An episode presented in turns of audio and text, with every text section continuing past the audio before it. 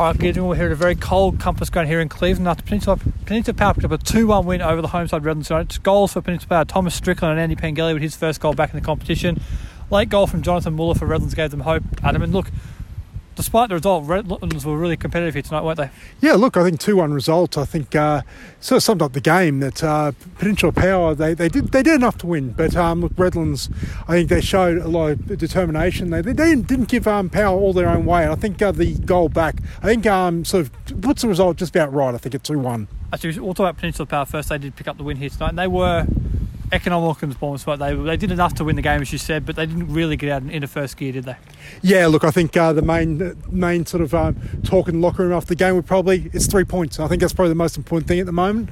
Um, as a performance, probably nothing to write home about. It was a solid performance. Um, it was a good team performance. So no one really stood out. I thought, you know, maybe Sam Cronin, sort of, you know, when he, he was quite sharp on the wings, but the two goals that were that were scored were sort of, you know, were team goals that, you know, were engineered. Well, one player who said that we were talking about during the game as we were watching was actually Daniel Cunha, the holding midfielder. He was really influential, wasn't he? Cutting out a lot of those half chances Redlands were trying to create on the break. He was there, he was the one there to cut them out. Yeah, look, defensively, yeah, Daniel Cunha, but we expect that from him. He's uh, probably one of the premier holding midfielders in uh, the league.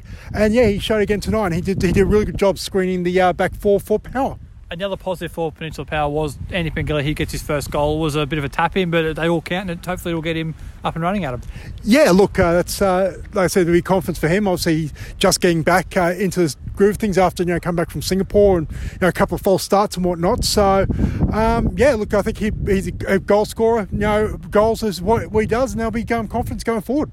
Now, this is the first time we've seen Redlands play in person for a while. What did you make of them? Because I thought they were really competitive in this game, as I mentioned off the start. They were really scrappy. They were in the game. They had one cleared off the line, had one hit the crossbar. They could have absolutely got back into this game by the end of it. And I thought their their performance shows that they're going to be a really competitive side this year. Yeah, look, they um. Yeah, like I said, they're a very solid team. I think, again, um, not too many standouts. I thought oh, Godfrey Debelli, when he got on in the second half, like he's one of the holdover players from last year that were one of their stars. He he really sort of made a difference as well going forward.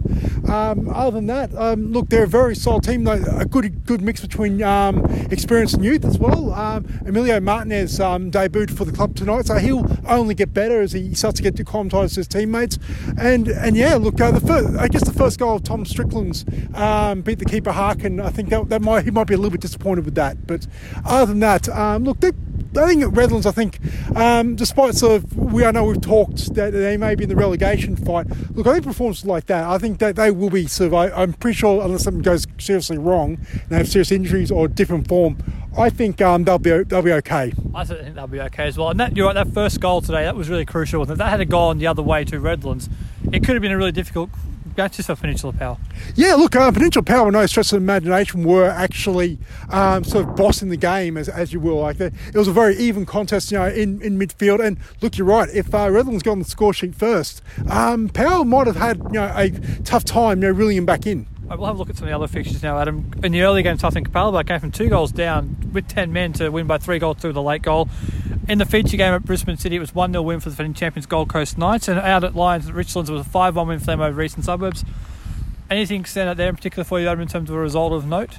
Yeah, look, uh, Lions, five one. I think uh, they, they, they look like they've bounced back. Like we sort of did say on um, our midweek show that uh, that perhaps that they may, the, the two-all, the one-all draw, sorry, at City last Saturday night may have been manufactured of, you know, having a tough game four days prior against um, Gold Coast Knights. But it looks like they've sort of come back. Well, I haven't seen much of the games. I don't know if it, how sort of, you know, how East went, whether they were good or whether Lions just overwhelmed them. But that's certainly a um, result note, and that really sort of um, solidifies Lions at the top, albeit on goal difference. It just extends their goal difference further over Gold Coast Knights, who could only get one goal tonight at City. You're right, so the Lions, do they still do stay top of the table ahead of Gold Coast Knights on point, goal, goals points. Um, Olympic are in third, Peninsula Power, they're into the fourth place now, so it's a bit of a familiar field at the moment, that top four, but there's plenty of teams below that who are challenging. You've got Brisbane Roar in fifth, they play tomorrow, we'll get on to that in a minute. Moreton Bay in sixth, Capalaba seventh, Gold Coast United eighth, Eastern Suburbs ninth, Brisbane City in tenth, Redlands in eleventh, Brisbane Strikers in twelfth, and Sunshine Coast and Sunshine Coast one in thirteenth. So the table is, well, it's looking a bit similar to recent years. It still is a, a lot of teams in that mid-pack who are challenging, aren't they? Yeah, I think until um, the, the game's played, I think that until that sort of gets closer at the moment. Obviously, Peninsula Power's still got a couple of games in hand, um, a couple others as well. Uh, Brisbane City have a couple of games as well. So until it resells that, we're not going to really know how. But it is starting to look like a familiar look. I think you know, Gold, Gold Coast Knights and Lions, again, obviously look like the two standout teams. But anywhere from about three down to about eight or nine, um, yeah, that could be interesting. Uh, big game, big game tomorrow, tomorrow afternoon as well. I think that could change completely to that ladder somewhat. Well, let's talk about the two games tomorrow. We'll start with the first game tomorrow down there on the Gold Coast at Copley's Family Sports Park. Gold Coast United at Brisbane Roar. It's a bit of an M one derby of sorts, revival of that. Um, do you think there could be a bit of spice in that game? It hasn't been too much when they've played in the past, has it? Oh, certainly not the um, the Gold Coast United versus Brisbane Roar of the past. Um, but yeah, look, um, I think it's, it's going to be a feature of some very, very, you know, you know, it's going to be an eclectic mix of, you know, some very experienced players, uh, Shane Smeltz, uh, Michael Thwait, uh, and a, a potentially debut for uh, James Brown. Um, and all, but also as well some young, some good young players. You know, Brandon Reeves, you know, Cyan Cuba, um, Zahi Addis, who who apparently impressed last week.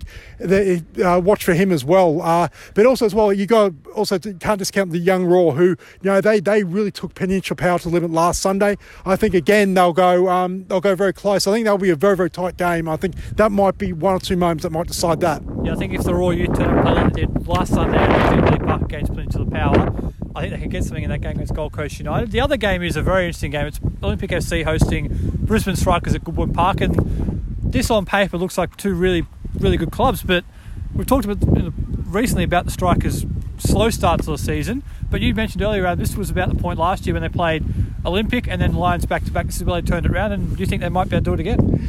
Yeah, look, on form, um, you don't give Strikers much of hope at the moment. Um, like I say, even though they, they won at this is this venue last week against Redlands three two, I'm far from convinced that they're anywhere near the, the side that they were last year, that F F A Cup run. However, look, you never know. They go to Olympic tomorrow, put in a good performance. It might give them some confidence. Um, it's a re- it's th- This tie, is it's a very, very interesting one. It, it is a sort of a derby um, as such, especially you know, two sort of you know, well-known clubs. And look, you know, you just never know the effect that they may come out. Strikers may put in a good performance. It might at least, you know, put their season. But on form, they're going to really have to sort of, you know, put in against an Olympic side who will be looking to go further up, because these are the games that they need to be winning if they're going, if they've got any aspirations to be uh, champion, the premiers this season. Absolutely, and two straight wins on the road away from home since the season restart. I think actually, from memory, it was twelve months ago.